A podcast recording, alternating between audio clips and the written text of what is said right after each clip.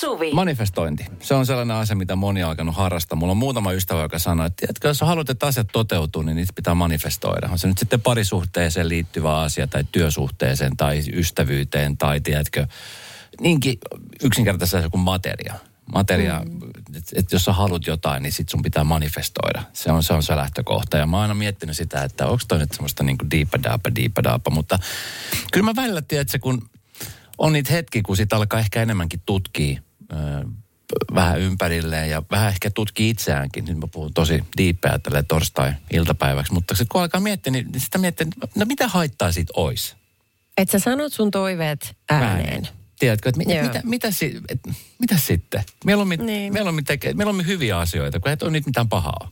No mä oon joskus esimerkiksi sanonut ääneen mun somessa, että asioita, mitä mä halusin toteuttaa tai mitä mä haluan. Ja manifestointi on nimenomaan, siis se tarkoittaa tietoista luomista. Ja luominen alkaa aina energiatasolla. Näin tässä esimerkiksi kerrotaan edessä sivussa tästä aiheeseen liittyen. Ennen kuin mitään asiaa voi ilmestyä materiaaliselle tasolle, se luodaan ensin energiatasolla ajatusten, tunteiden ja mielikuvien avulla. No toihan suomalaisille vähän vaikeeta, kun sitten paljastaa, että kaipaa ja haluu jotain. Se kyllä onni kätkikä. Niitä, eikö siis just se, että niinku aisää luulet, että susta on tommoseen. Mä näin tämmöisen haastattelun YouTubessa Jim Carreystä. Joo. Tämä näyttelijä. Ja niin hän kertoi siinä haastattelussa, että ennen kuin hänestä tuli iso tähti, niin hän eleli siellä Hollywoodin kaduilla vähän. Tehden hän hanttihommia ja hän istui kerran jossain kadun kulmauksessa ja hän kirjoitti itsellensä $10 million shekin. Siihen aikaan pystyi kirjoittamaan se shekkejä. Hän kirjoitti itselleen $10 million shekin. Hän tiesi, että hänellä ei ole mitään katetta. Mutta hän kirjoitti itselleen sen $10 million shekin ja piti taskussaan sitä. Okay. Ja manifestoi sillä, että joku päivä, joku kaunis päivä. Ja hänen ensimmäinen elokuvasopimuksensa, niin hän sai $10 million hankkia. Oikeesti? Mieti. Hän kertoi itse tämän tarinan, että tämä ei ole niinku mitään huuhaa. Joo. Mutta mulla on $20 million shekki taskussa. Okei, no pysytään kavereina. Ei vaan, siis mä manifestoin vähän maltillisemmin. Siis tänäkin aamuna, tai aamupäivällä kun tulin töihin, niin kuten me ollaan aikaisemminkin puhuttu, me ollaan paikassa, jossa on paljon toimistotaloja ja toimistotiloja. Ja tässä on, sanotaan näitä, reaalinen pysäköintipaikkojen määrä. On, joo. Ja se on enemmän siis harvinaista, että löytäisi parkkipaikan suht läheltä työpaikkaa. Että aika usein sitä joutuu ajamaan vähän kauemmaksi, ja sitten tämmöisellä kädellä käveleminen, niin se on ihan fine. Mä ajattelin, että ei mitään, aurinko paistaa lämmintä, ihan jees, ei mitään hätää. Mutta se on joka ikinen kerta, kun sitten pääsee just tuohon oven eteen sisälle, niin eikö siellä ole just yksi paikka ollut vapaana? Se ottaa paljon. Tai se on just vapautunut eniten. Tai vapautumassa. Juu, sitä ei pysty. Niin. Joo. Sitten mä kiroilen ääneen. Kyllä, että jos mä olisin venännyt vaikka 5 minuuttia, niin se paikka olisi ollut ihan hyvin mulla.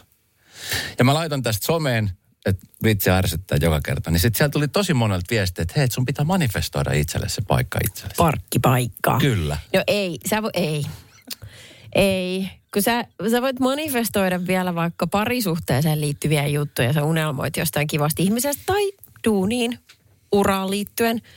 Mutta et sä voi manifestoida itsellesi nahkatakkia tai parkkipaikkaa. Se ei vaan niinku onnistu. Miksei? No koska... Pitäähän sulla olla se energia, jos sä haluat jotain... Tässähän sanotaan ihan selvällä kielellä, että ennen kuin mikään asia voi ilmestyä materiaaliselle tasolle, niin se luodaan ensin energiatasolla, ajatusten, tunteiden ja mielikuvien avulla. Ahaa, sori, se onkin energioista kiinni. Mä kun luulin, että se on se asfalttifirma, joka veti niin valkoiset viivat ja laittaa sen parkkimittari siihen, että se olisi ollut sillä tasolla, mutta ei, kun kyse on energioista. Radio Novan iltapäivä. Esko ja Suvi. Kaverin puolesta kyselen. Yksi meidän kuulija kyselee, että löytyykö kohtalotovereita.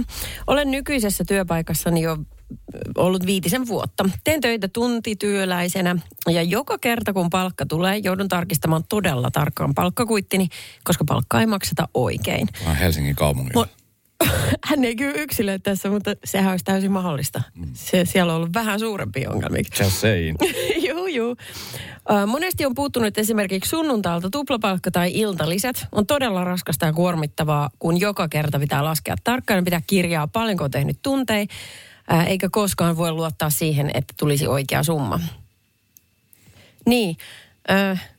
Mun mielestä se on sellainen niin kuin palkanmaksu, se, että se tulee oikeasti, tai niin kuin oikea summa ja oikeaan aikaan, se on firman tärkein juttu. Tai se on se, mikä niin kuin edustaa heitä ulospäin työntekijöille. Joo. Me hoitaan nämä sääntillisesti. Monet sanoo, että itse työ motivoi tekijää, mutta kyllä mä sanon, että raha on se, joka motivoi aika monia. Se palkka, pitää olla kunnossa. Se palkka.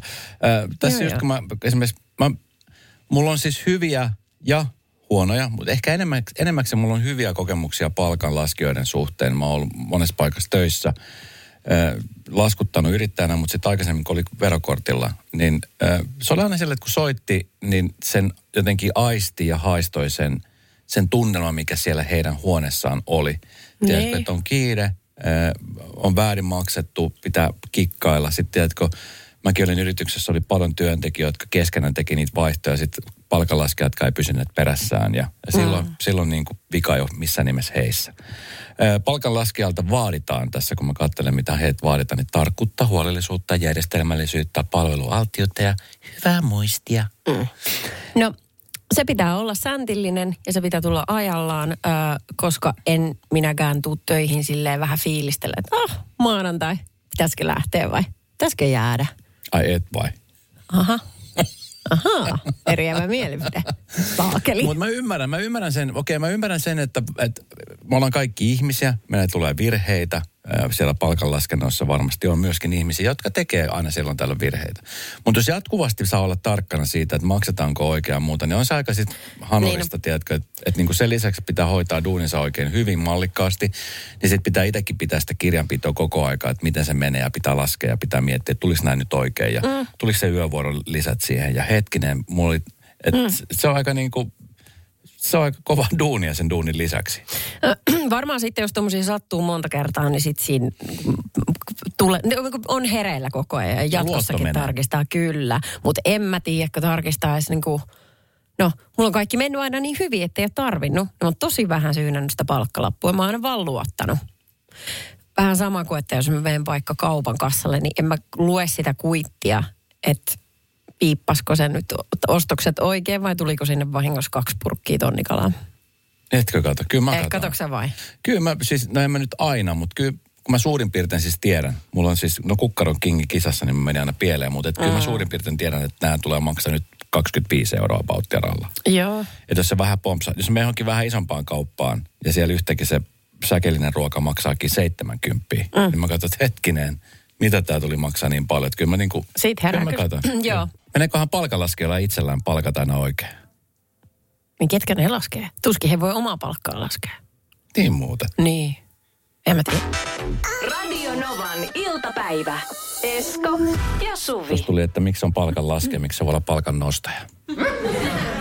Just semmoset vitsiniekkarit liikenteessä. Mutta hei, sit myöskin, täältä tuli viesti, älkää nyt palkanlaskijoita ampuko. He maksavat vaan niiden raporttien mukaan, jotka työnantajan edustaja heille antaa. Just. Niin, tääkin vielä, että kun siinä on välikäsiä. Niin. Että jonkun pitää hyväksyä se lista ja lähettää eteenpäin.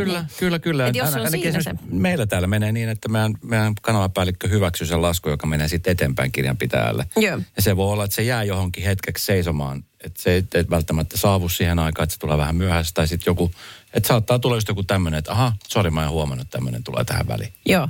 Tai sitten jos on täysin ulkoinen palkanlaskenta, niin sitten täytyy niin kuin... Että tavallaan siellä ei ole se ihminen, joka olisi siinä vieräisessä huoneessa duunissa, vaan se voi olla ulkoistettu jonnekin ihan muuallekin. Niin mitä enemmän välikäsiä, sitä enemmän virhemahdollisuuksia. Tässä tuli Katilta viestiä, että ikinä ei voi luottaa palkanlaskelmaan. Lapsille ne olen sen opettanut, että tarkistavat, alkavat sitten tarkastamaan ja hämmästyvät, että virheitä tulee aika paljon. Toki ne saa oikaistua seuraavaan. Terveisin Kati. Niin, ja kyllähän noita aina sitten saa, tietenkin riippuu työnantajasta ja noista, mutta kyllä aika usein niin ainakin mun kohdalla ne ei ole koskaan jäänyt sillä, että tiedätkö, eikö se olisi hoidettu kuntoon. Sitten Heidiltä tuli tämmöinen kuvaviesti. Ai, no. Helsingin kaupungin edellinen palkkanauha. Voitteko tarkistaa? Tämä on siis ihan älyttömän pitkä. Siis ihan tommoista... Yi saakutti, mä näen sen tänne saakka. Tuosta pientä bränttiä, kuinka monta sivua sitä on? Ai kauhean. Ihan älytön, niin. Mulla iskee niin epätoivo täällä kaukaa. Miten Helsingin kaupunki laskee sitten palkanlaskea niin kuin jokaisesta minuutista? Tässä näköjään niin kuin minuutit lasketaan. Tämä on ihan älyttömän kokoinen. Jaha. Mutta Tiedätkö, toi on loistava opetustoiminta, yksi kuulee sanoikin, että hän opettaa lapsilleen. Niinhän se pitäisi mennäkin. Että kun sä oot ensimmäisessä kesätyössä vaikka, niin sä tiedät, että mitä kaikkea sit palkasta vähennetään ja verot ja muut systeemit, mitä pitää maksaa. Niin sit kun siihen oppii, niin se on jatkossa siis iso helpotus. Mitkä vähentää? Mitkä? No ahaa, no niin. Se on ihan ensimmäisiä asioita, mitä mä oon esimerkiksi kotona opettanut. Että hei, tässä on 30, verottaja vie sulta tämän verran, niin sulla jää sitten tämän verran tähän näin. Paljon sä maksoitkaan niitä mätkyjä tässä vastikään? Ei mä paljon. 17 000. Ei ole vitsi. Radio Novan iltapäivä. Esko ja Suvi. Tuossa lueskelin Iltasanomia, kun tässä oli erästä meksikolaisesta kaverista, Jose Magaña, joo. Okei. Okay. Vaikea lausua, kun mä puhun espanjaa. Hän on asunut Suomessa pian 2 vuotta. Ja hän sanoi, että hän ei ole vieläkään siis yhtään suomalaista ystävää. Että miksi tähän kansaan on niin vaikeaa tutustua. Mm-hmm. Hän sanoi, että aina kun esittäytyy suomalaisille, niin kuin, jotka ei tunne ennaltaan, niin yleensä tilanne menee suurin piirtein näin. Hän esittäytyy suomalaiselle englanniksi, että mitä kuuluu. Mm-hmm. Suomalainen vasta yleensä, että hyvää. Ja sitten sen jälkeen on hiljaa. Vastapallo ei tule. Toisen kuulumisia ei kysellä. Ja lyhyt hetki päättyy kiusalliseen hiljaisuuteen. Eli näin. Hi. How are you? Fine, thanks.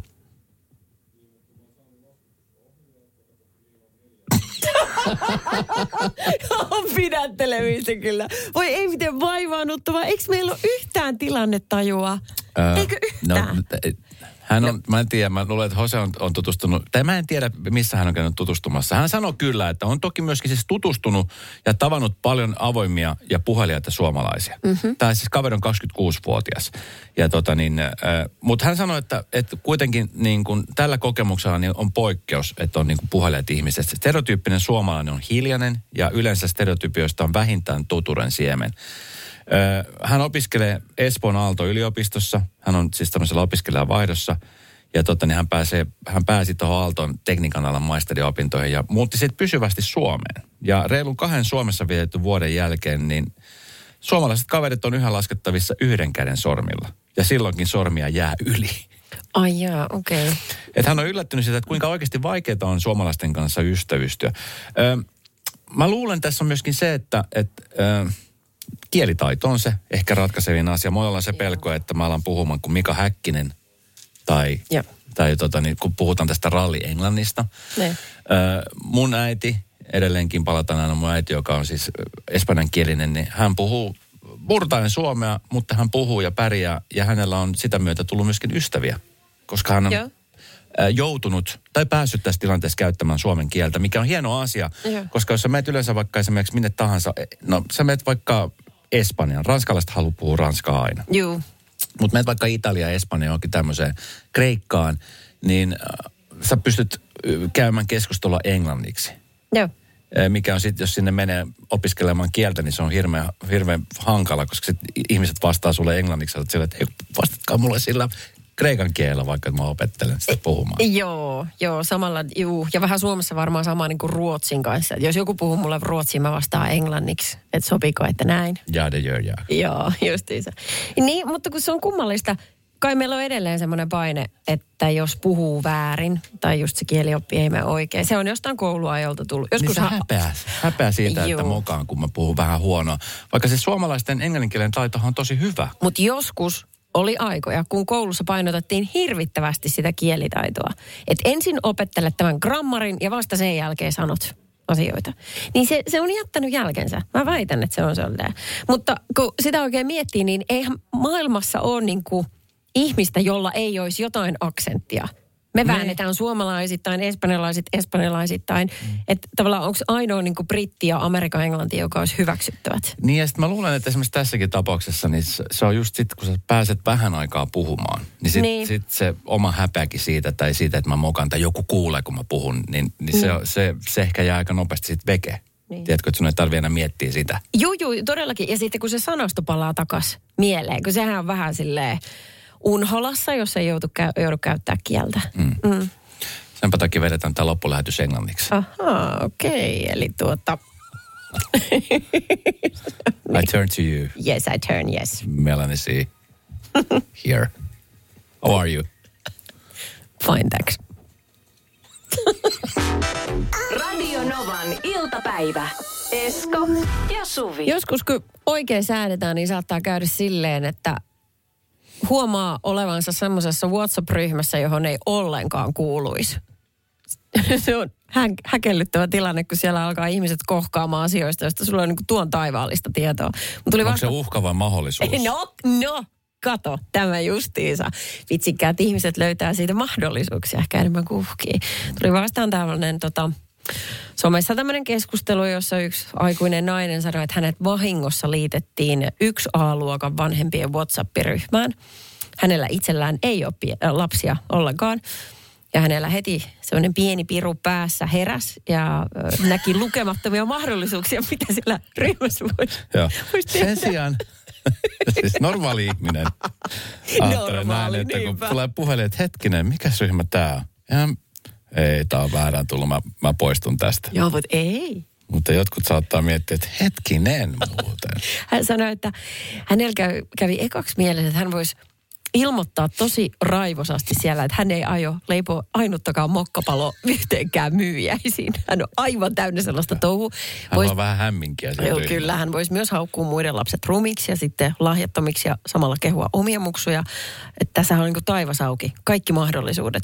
Mutta sitten hän vaan totesi, että okei, että eihän ihan niin paha ihminen ole.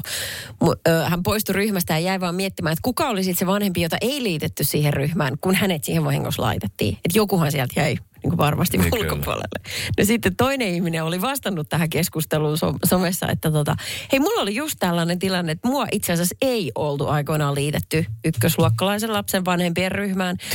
Ja se on ollut toi tyyppi. En tiedä, joo. Joo, ja sitten se selvisi minun läsnä ollessa kahdelle äiti-ihmiselle tuli puhetta jostain, mistä oli sitten siellä WhatsApp-ryhmässä keskusteltu. Ja tämä äiti taas oli vallan tyytyväinen. Hän tajusi, että okei, mut on unohdettu tästä ryhmästä, mutta itse asiassa mä vaan seuraan, että mitä tässä nyt kasvatusta jutella. Mä en todellakaan jo ilmoittaa, että mun pitäisi olla siinä ryhmässä, koska kaikki muokkapalat jää leipomatta. Hänellä oli vaan hyvä fiilis. Saved by the bell. Kyllä. No aina jotenkin, kun miettii just näiden lasten koulun vanhempien ryhmiä tai tällaisen, niin ekana tulee mieleen just nämä mokkapalat. Niin tulee. Joo, kyllä. Mikä on ihanaa. Ja sitten tietysti siinä on vähän mahdollisuus, että jos joku huomaa, että ei vitsit, että suthan on unohtunut liittää tähän näin. Ja sit voi aina loukkaantua. Mä itse kyllä huomasin. Vähän pahalta tuntui. Oletteko te parempi kuin mä? Radio Novan iltapäivä. Esko ja Suvi. Hei, äsken kun puhuttiin siitä, kuinka eräs nainen oli joutunut tämmöisen WhatsApp-ryhmän vahingossa. Hän on liitetty siihen tämmöiseen ryhmään. Mua ei ole koskaan vahingossa liitetty, mutta on otettu takaisin, jos mä oon poistunut mielenosoituksellisesti ryhmästä. Minä poistun. Joo, just. Joo, sä varmaan nautit jo. Mä olen ollut myös ryhmissä, joista sä olet poistunut. Kyllä. Siitä jää se teksti. Esko poistui ryhmästä. Kyllä. Sä saat kiksit siitä. En mä saa kiksejä siitä. Enhän saa. Se on ajatus, mitä sulla on. Mietisin sitä, että kun ei vaan niinku jaksa, näitä ryhmiä on niin paljon, niin sitten kun tulee tommosia niinku turhia viestejä sun muuta, niin mun mielen rauhan hyväksi mä poistun sieltä. Mä oon siis poistunut mun perheryhmästä, kutsun heitä vielä perheeksi. Eli siellä on mun äidin ja äidin sukulaiset. Okay. Siitä mä olen poistunut silloin aikoinaan, kun oli meidän hanksryhmä, niin siitä on poistunut pari kertaa. Sitten mä oon poistunut meidän lätkäryhmän porukasta. Sitten mä oon poistunut meidän työryhmän porukasta pari kertaa. Oikeesti. Ja aina on joku, joka sut se laittaa takaisin. Joo. Paitsi viimeksi, kun poistun siis mun perheryhmästä, kun meillä tuli vähän erimielisyyksiä mun tädin kanssa, jonka mielestä tatuoinnit on portti helvettiin.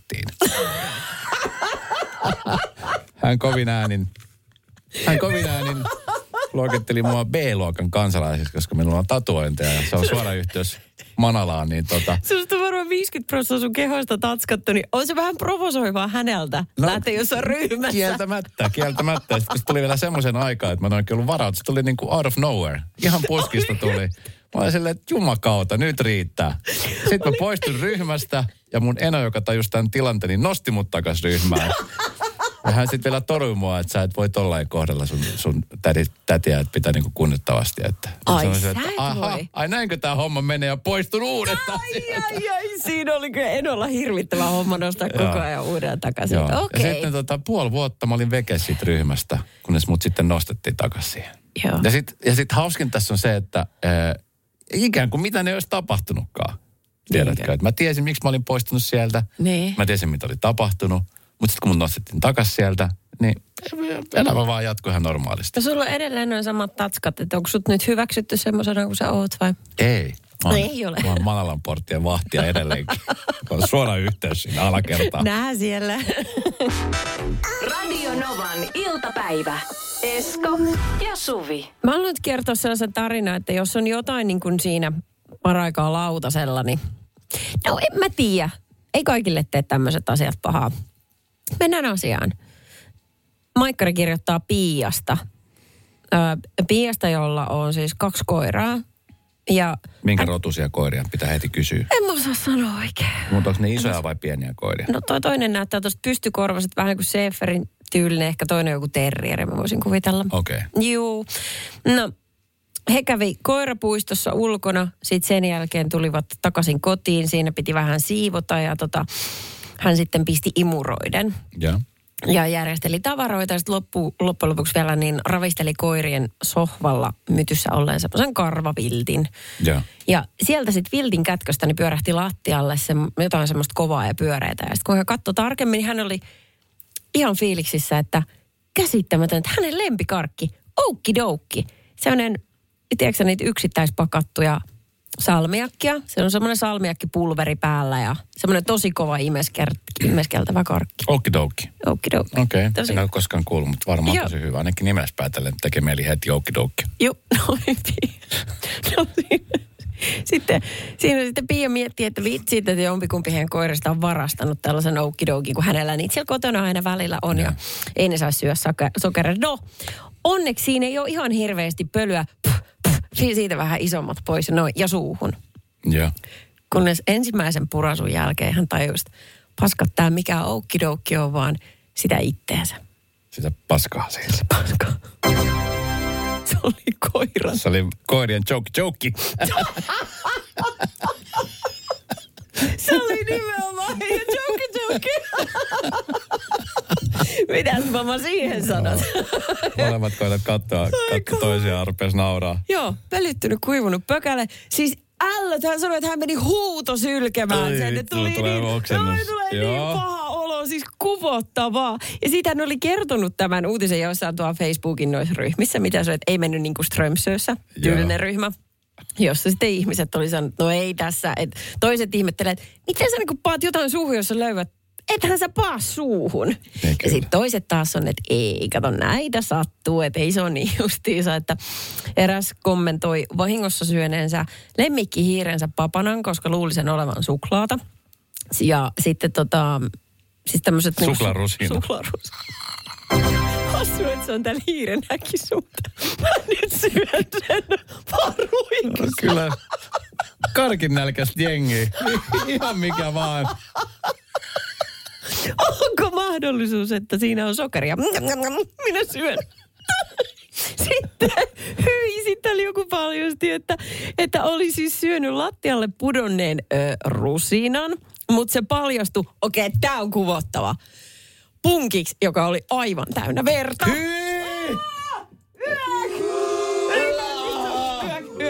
Ei, toi ei voi olla tietävällistä. En tiedä, kuvattavaa tosiaan. Mä verin ihan kylmät väreet, mutta sitten... Mun tulee oksennut. Hiljaa nyt. Ennen kuin mä ehdin kysyä ihmisiltä viestejä, että mitä te ootte syönyt vahingossa, niin täältä tuli Jakelta, että isäni luuli syövänsä pöydän reunalta pienen murun juustoa. Se olikin siskon tyttäreni maitohammas. Ai vitsit, jengi. Ei saa laittaa suuhun mitään. Radio Novan iltapäivä. Esko ja Suvi.